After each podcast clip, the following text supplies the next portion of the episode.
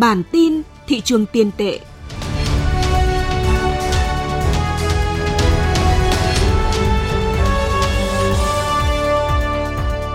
Xin kính chào quý vị. Đây là bản tin thị trường tiền tệ của Thời báo Tài chính Việt Nam. Xin kính mời quý vị cùng theo dõi những tin tức sự kiện nổi bật về diễn biến giá vàng, lãi suất, thị trường ngoại tệ, thị trường trái phiếu trong tuần qua. Mời quý vị cùng theo dõi.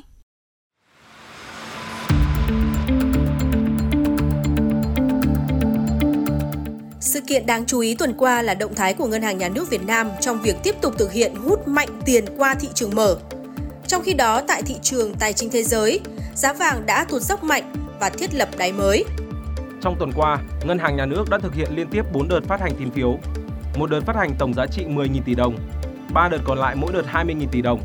Theo đó, tổng cộng giá trị phát hành lên tới 70.000 tỷ đồng. Kỳ hạn tín phiếu do Ngân hàng Nhà nước phát hành các đợt gần đây đều là 28 ngày thông qua đấu thầu, với lãi suất trúng thầu ở mức trong khoảng từ 0,49 đến 0,7%. Trước đó trong tuần từ 18 đến 22 tháng 9, Ngân hàng Nhà nước đã thực hiện hút vào tổng giá trị 40.000 tỷ đồng thông qua phát hành tín phiếu với lãi suất trong khoảng từ 0,5 đến 0,65%. Đánh giá về động thái hút tiền của Ngân hàng Nhà nước, ông Nguyễn Đắc Toại, chuyên viên tư vấn thuộc công ty chứng khoán SSI cho biết, đây là quyết định quyết liệt và kịp thời để giảm thiểu đầu cơ tỷ giá trong hệ thống ngân hàng. Tuy nhiên về dài hạn, để xử lý dứt điểm vấn đề của tỷ giá, ngân hàng nhà nước có thể cần phải bán đô la Mỹ để can thiệp tỷ giá. Tuy nhiên, diễn biến thời gian tới cũng sẽ còn tiếp tục phụ thuộc dòng đô la Mỹ thực tế chảy vào từ thặng dư thương mại, kiều hối, FDI và một số khoản cam kết rót vốn lớn vừa qua. Hiện nay, hệ thống tài chính đang trong trạng thái thanh khoản thị trường liên ngân hàng, thị trường 2 dư thừa rất nhiều, nhưng tín dụng ra nền kinh tế, thị trường 1 lại rất hạn chế. Song song với động thái hút tiền thì các chuyên gia cho rằng ngân hàng nhà nước nên tiếp tục ban hành các chính sách giúp lãi suất thị trường một giảm và tín dụng khơi thông. Thực tế, việc đẩy mạnh xúc tiến tín dụng vẫn tiếp tục được ngân hàng nhà nước thực hiện không ngừng nghỉ và động thái mới nhất diễn ra trong tuần này là buổi tiếp xúc ngân hàng doanh nghiệp tại Bắc Ninh. Số liệu của Ngân hàng Nhà nước cho biết, đến cuối tháng 8 năm 2023, dư nợ tín dụng trên địa bàn tỉnh Bắc Ninh đạt trên 154.000 tỷ đồng, tăng 5,8% so với cuối năm 2022, cao hơn mức tăng toàn quốc 5,56%. Trong đó tín dụng đối với ngành công nghiệp và xây dựng có mức tăng trưởng cao nhất, tăng 8,87%, chiếm 36,58% tổng dư nợ tín dụng trên địa bàn tỉnh.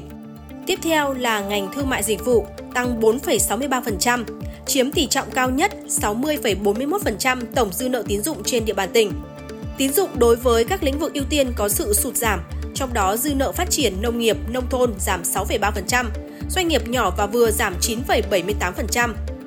Tín dụng lĩnh vực bất động sản giảm 23,79%, trong đó tín dụng kinh doanh bất động sản chiếm gần 53%, giảm 2,64%. Dư nợ tín dụng bất động sản với mục đích tiêu dùng tự sử dụng giảm mạnh 38,59%.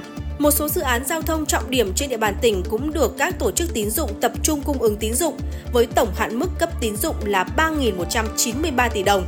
Ông Phạm Thanh Hà, Phó Thống đốc Ngân hàng Nhà nước cho biết, với tinh thần đồng hành, chia sẻ cùng người dân doanh nghiệp, ngành ngân hàng sẵn sàng triển khai các giải pháp tháo gỡ khó khăn, đáp ứng nhu cầu vốn tín dụng phát triển kinh tế trên địa bàn tỉnh Bắc Ninh. Diễn biến đáng chú ý tuần qua với giá vàng là sự tuột dốc mạnh của giá vàng thế giới sau một giai đoạn rằng co trước đó. Giá vàng trong nước cũng có ít nhiều bị ảnh hưởng bởi giá vàng thế giới, nhưng sự ảnh hưởng không quá lớn. Giá vàng miếng trong nước vẫn có những phiên lội ngược dòng tăng giá ngay trong những thời điểm giá vàng thế giới giảm mạnh.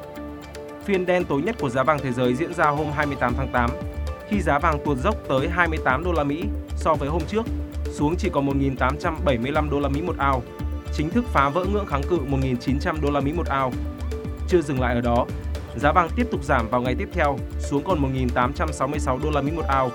Theo đó so với trước đó một tuần, giá vàng hôm 29 tháng 9 đã giảm tới 61 đô la Mỹ một ao.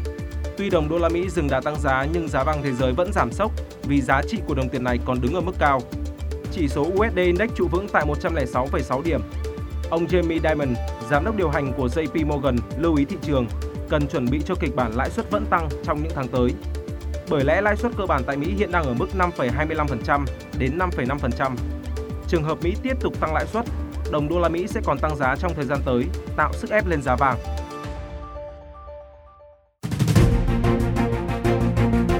Những thông tin vừa rồi cũng đã kết thúc bản tin thị trường tiền tệ của Thời báo Tài chính Việt Nam. Những người thực hiện Chí Tín, Mạnh Tuấn, Huy Hoàng. Cảm ơn quý vị đã quan tâm theo dõi. Xin được kính chào và hẹn gặp lại ở những bản tin tiếp theo.